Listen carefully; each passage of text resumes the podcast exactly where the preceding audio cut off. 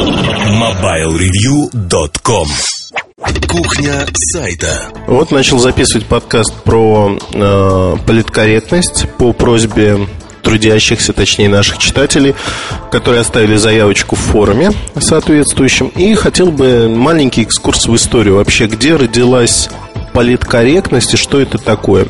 Расскажу историю своей жизни. В 90-х я впервые отправился в путешествие в Соединенные Штаты Америки где, я думаю, родился этот термин и вообще это явление. Хотя оно зародилось так массово еще намного раньше и в Европе, а не в США. Но э, распространение политкорректность получила именно в США. И причин тому было несколько.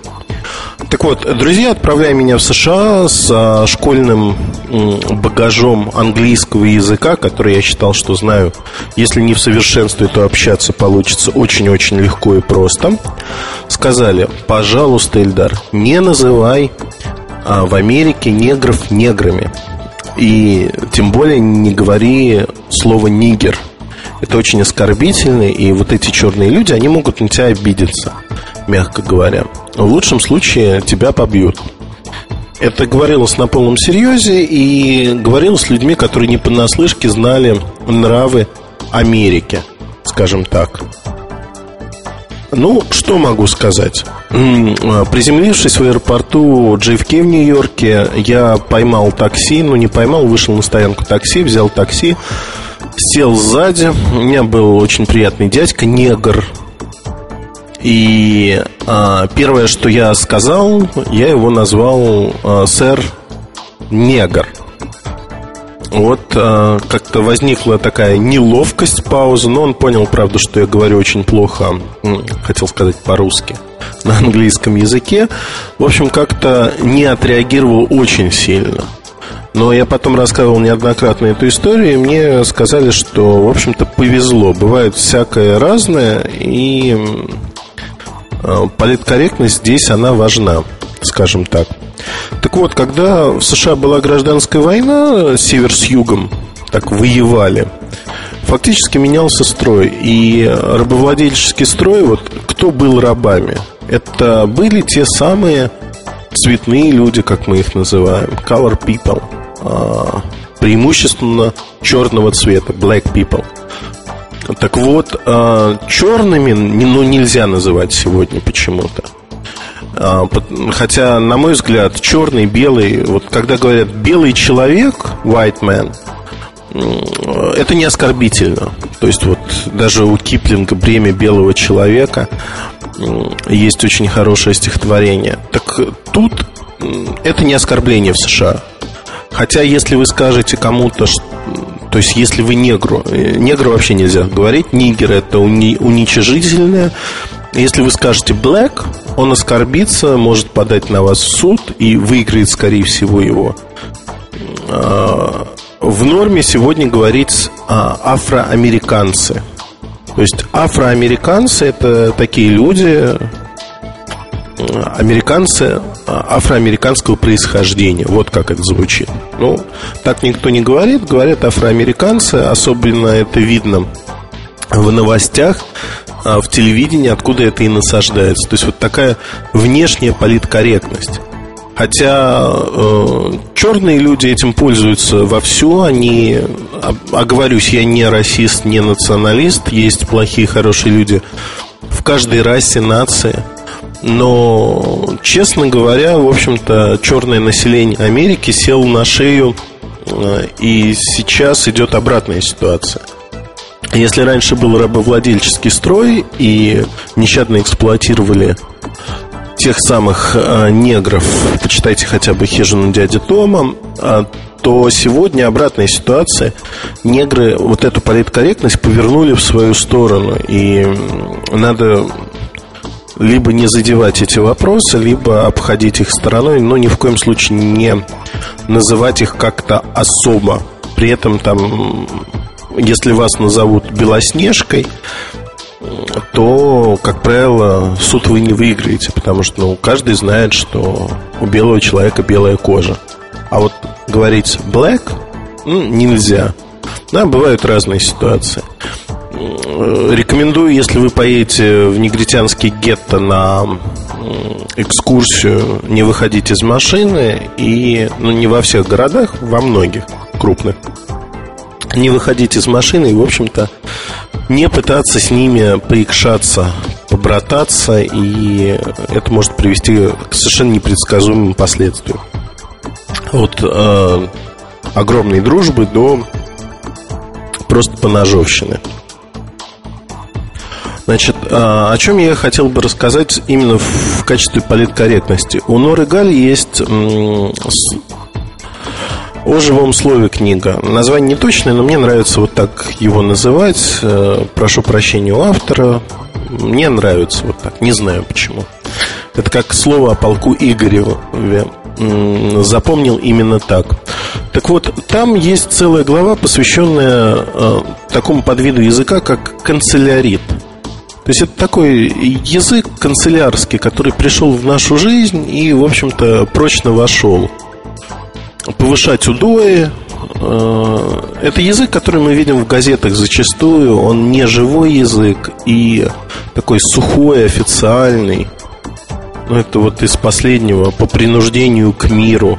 Это юридический термин на самом-то деле, о чем никто почему-то не догадался, все стали обсуждать а, что такое понуждение к миру и почему так звучит. Юридический термин такой существует. Еще, в общем-то, мы живем в области действия римского права. Как ни странно, Римская империя давно рухнула, а римское право является основой большинства юридических наших документов.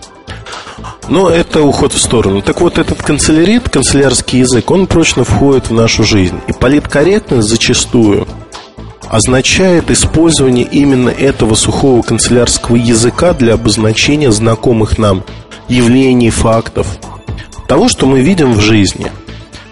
А, то есть мы должны отказываться от метких народных выражений, потому что для кого-то они могут а, являться оскорбительными в том или ином виде. Ну, а США это отдельный пример, там все с перехлестом, и сексизм, и политкорректность и другие явления. Но в мире, тем не менее, существует э, четкое направление, что политкорректность по отношению к некоторым вопросам должна присутствовать всегда. Вот какие вопросы? Э, в применении к журналистике, наверное, я могу назвать не так много тем, э, где надо быть политкорректными. Но, безусловно, так же, как в большом мире, это национальная тема. Нельзя, ну, отталкиваясь от своего опыта, могу вспомнить, что вот политкорректность а, термин применим к, к одной из статей, когда мы писали о том, что, а, в общем, вот этот продукт, этот телефон очень подойдет продавцам с рынка и таким восточным женщинам за 40, уже располневшим, а, потерявшим форму, которые любят такие блестящие безделушки. Вот э, было много переживаний, как, э, ну, называя вещи своими именами, картина получалась неприглядная, не политкорректная, если хотите. А в итоге мы оставили все это как есть, потому что подумали, что, ну, действительно правда. Как мне назвать по-другому продавца с рынка? Да, понятно, что окрас у этого словосочетания скорее негативный в нашей стране, чем позитивный. Это не вершина карьерной лестницы. Называть таких людей представителями там торгового сословия люда можно, но это, в общем-то, глупо. Глупо, да и, честно признаюсь, звучит нехорошо. Поэтому, ну, тут надо называть вещи своими именами. Очень большой вопрос э, Это именно там, вопрос воспитания журналиста Непозволение называть кого-то уничижающими штампами Например, узкоглазый китаец. Э, Это нехорошо Но это все находится в рамках именно вот э, той самой пресловутой политкорректности. Я бы назвал это воспитанностью. Воспитанностью, чувством такта Но так говорить не имеет смысла. Тем более, э, часто очень звучит это в контексте следующим образом. Узкоглазые китайцы придумали на этот раз вот такую штуку. Либо вот такой телефон, такой MP3-плеер эм и прочее. А фактически э, национальные вопросы пытаются перенести на устройство. То есть вот эти все эпитеты, они показывают, что устройство так или иначе хотят дискредитировать. Хотя некоторые молодые журналисты просто не понимают того, чего они делают. Ну, совсем. Точнее, они не журналисты, они так вышли погулять, но нет понимания этого, к сожалению. Да и, в общем-то, откуда ему появиться, как говорится. Подкасты эти они, видимо, не слушают. А, о чем я хотел бы сказать еще? Вот тут я акую, бекаю. О, задумался даже. Акую, бекаю. А, хотел бы сказать вот о чем. Очень часто с политкорректностью путают такой момент, который совершенно не связан с этим термином, а именно не всегда можно написать то, что вы думаете, а, именно в том виде, как вы это думаете. А, недаром существует огромный так называемый корпоративный сленг, корпоративный язык, когда э, в английском языке вам говорят фразы, и, в общем-то, никто вам не отказывает. Вам говорят фразу, например, да, безусловно, мы рассмотрим ваше предложение, оно нас крайне заинтересовало, это интересно, и мы вернемся к этому вопросу позже. В переводе на обычный человеческий язык э, это значит примерно следующее. Вы потратили наше время, Спасибо, конечно, что вы к нам пришли или мы созвонились, но результата от этого не будет. В общем, забудьте. Фактически вот так.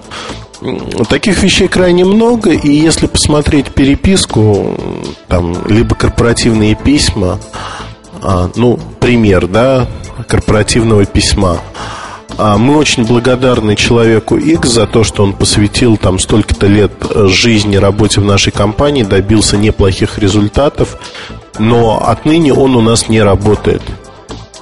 А, преемник не определен, позиция открыта, мы ищем нового человека. В переводе на общечеловеческий язык значит следующее.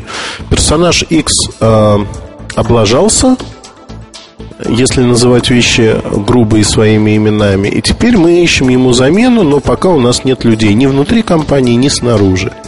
То есть всегда идет вот такая игра. А, безусловно, а, переводить журналисту вот такой сухой язык, а, канцелярит, самый натуральный канцелярский язык, на нормальный человеческий крайне сложно. А, крайне сложно, потому что по факту, в общем-то, это сообщение не содержит оно нейтральное. Его стараются сделать нейтральным, либо позитивным. Хотя информация, которая излагается в нем, она негативна. И вот э, если говорить там про увольнение, уход какого-то сотрудника, перевести это в нормальный язык можно только добавив не, некоторые комментарии, но не просто переписав э, предложение в этом письме. Другой пример. Например, о, тавтология, масло масляное. А другим примером может служить э, сообщение компании, что в связи с тяжелой рыночной ситуацией в целом мы теряем прибыль, мы теряем позиции на рынке, но впереди все безоблачно, и мы видим наше будущее хорошо. А, сообщения также, в общем-то, нейтральные, либо умеренно негативные, хотя в переводе на общечеловеческий язык, значит, мы ошиблись с нашими прогнозами рынка, в общем, все плохо, но мы обещаем исправиться. То есть всегда нужен некий перевод с корпоративного языка на обычный. И вот э, корпоративный язык его можно сравнить с политкорректным, таким предельно корректным, высушенным языком канцелярским, когда, в общем-то, очевидные фразы пытаются превратить в неочевидные и повернуть в свою сторону. Есть пресс-релизы, которые не несут смысловой нагрузки, семантической нагрузки никакой, вообще вот ноль. А в свое время была программа, а, которая анализировала тексты она наверняка есть и сейчас. Э, просто у меня доступа к ней нету сейчас, и, в общем, специально ехать и получать доступ э, для анализа каких-то текстов не имеет смысла. Она анализировала,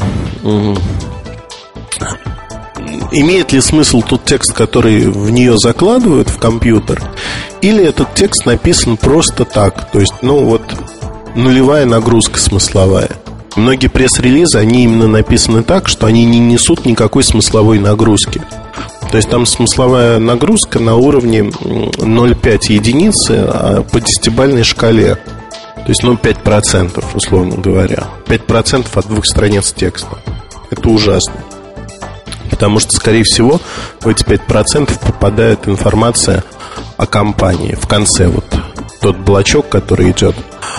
А, переводить канцелярский язык журналисту нужно на обычный, безусловно. Нужно использовать те знания, которые есть, но вот тут снова всплывает термин политкорректность. И а, я придерживаюсь очень простого правила. Какие бы отношения у меня не были с людьми, какие бы отношения не были там, скажем так, личные, профессиональные, то при уходе человека с этого рынка, когда он уходит на другой рынок принципиально. Говорить о нем плохо что-то, но не стоит. И, в общем, есть всегда вспомнить, что хорошего было при нем, при том или другом человеке. И, в общем-то, топить человека, который уже не отвечает за многие вопросы, ну, некрасиво, чисто по-человечески. Петь дифирамбы ему, конечно, не нужно, но и топить, в общем-то, знаете, это как пинать дох, дохлого льва, либо мне нравится фраза о мертвых либо хорошо, либо ничего. Ну, фактически такой человек для вас, он превращается, ну, в какой-то мере в мертвого. Вы вряд ли пересечетесь с ним когда-либо. Поэтому, ну, опять-таки, нехорошо. Тем более нехорошо это делать, когда вы не могли это сказать в глаза человеку, либо не могли это сделать, пока он был в фаворе, либо чем-то руководил. А, не могли сказать, что, ну вот, парень, ты не прав. Вот если вы не могли этого сделать, то и после того, как человек ушел, делать этого не нужно. Это не политкорректность, это просто воспитанность, на мой взгляд. А с другой стороны, если вы могли это сделать, то и потом делать это сам Бог вам велел. Но пинать до одурения не стоит, честно признаюсь. А что еще подпадает под политкорректность? Хотя вот термин, термин дурацкий, но давайте использовать его, раз уж начали говорить о нем. На мой взгляд, сюда еще надо включить такой момент, что политкорректностью можно называть неписанные правила того, что журналист не должен делать. Вот мне часто говорят, что журналист не может писать такие фразы, а именно а, председатель правления компании судорожно сжал а, свой носовой платок и начал отвечать на вопросы корреспондента такой-то газеты. Пишет корреспондент этой самой газеты. Мальчик там 18-19 лет. Мне как-то пиарщица рассказывала, это реальный случай. Пиарщица этого VIP, VIP персоны, топ-менеджера рассказывал, что, ну, журналист не имеет опыта совсем никакого, не жизненного. вот он пишет такие вещи. Тут вопрос двоякий. В общем, в каждой ситуации надо смотреть отдельно. В той ситуации пиарщица была права. Но в целом, а, если статья подразумевает, что надо добавить некой экспрессии, действительно значимое событие происходит, а, в общем-то, топ-менеджер ведет себя предельно корректно и не выдает даже под пытками журналиста пароли, явки и тому подобные вещи, создать нужное настроение можно вот такими приемами. А профессиональные журналисты прибегают к ним крайне редко. Это вот такое исключительное средство, которым, которому прибегать много раз нельзя оно от этого теряет лоск, остроту и, в общем-то, становится бесполезным. Поэтому, что могу сказать, применять его часто не нужно. Но вот опять повторюсь, это на усмотрение журналиста. Можно, иногда можно. Не всегда, иногда. Злоупотреблять явно не стоит. Но нельзя делать, э, нельзя придумывать фразы за людей, говорящих, э, интервьюируемых. Нельзя извращать фразы. Это уже не политкорректность, а это просто этика журналиста. А нельзя, наверное, пинать коллег по цеху. Вот тут э, многие скажут, что сами вот проповедуете такие истины хорошие, а не видите бревна в своем глазу. А я никогда не позволял себе, скажем так, по отношению к коллегам э, неких жестких выпадов. Но к сожалению или к радости многих людей на рынке я не считаю коллегами. Коллеги, которые вышли погулять там вот, на подпорках. И вот это страшное такое зрелище, оно продолжается когда-то долго, когда-то не очень долго. Но в целом все приходит к концу. Приходят, уходят люди, издания, мы чего-то сидим, все и остаемся, и делаем свою работу. Наверное, что-то тут не так с нами, раз мы остались, а другие уходят. Ну, честно признаюсь, был, было стычек уже за мою профессиональную карьеру журналиста очень много. И, как показывает практика, люди уходят. Люди не остаются в профессии, они используют журналистику для того, чтобы уйти куда-то еще. Менеджером по продажам, по продуктам, да, кем угодно, в общем. И дальше работают на этой стезе. То есть все, что было до того, они компрометируют своим поступком на раз, два, три, просто используя журналистику для того, чтобы посвятить свое имя, а, пытаться завоевать некую дешевую популярность, признательность и уйти куда-то. Ну вот, на мой взгляд, это неправильно. А, в термин политкорректность я еще вкладываю вот какую вещь. Когда, скажем так, а, издания используют свои страницы для того, чтобы решать свои какие-то сиюминутные задачи. Ну вот это совсем плохо и это недопустимо вообще ни в каком виде.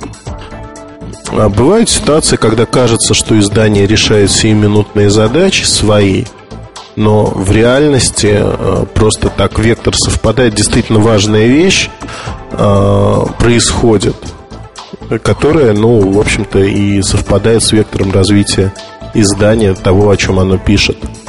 Такие вещи тоже случаются. Поэтому бояться этого не стоит, стоит просто относиться к этому с пониманием.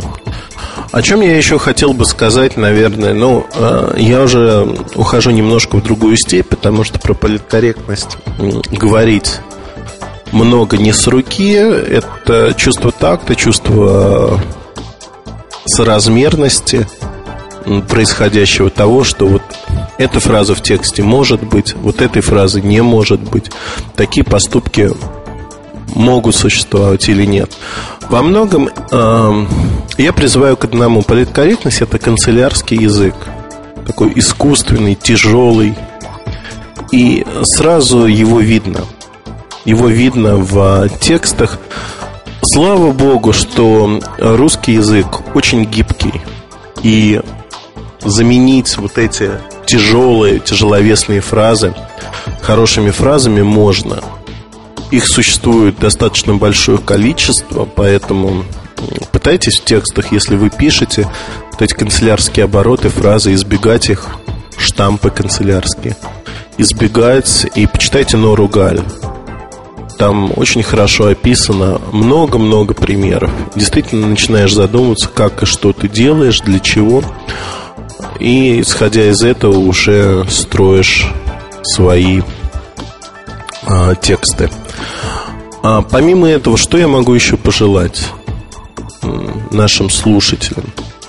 А, пожелать хочу одного. Если вы встречаете в чужом тексте автора, который вам не безразличен, вот такие канцелярские штампы, которые режут вам глаз, ух, хо, уши, то не бойтесь там прийти на форум, написать письмо, если хотите так, сказать. Не надо говорить, что я вот самый умный, а ты дурак, потому что такая критика не воспринимается.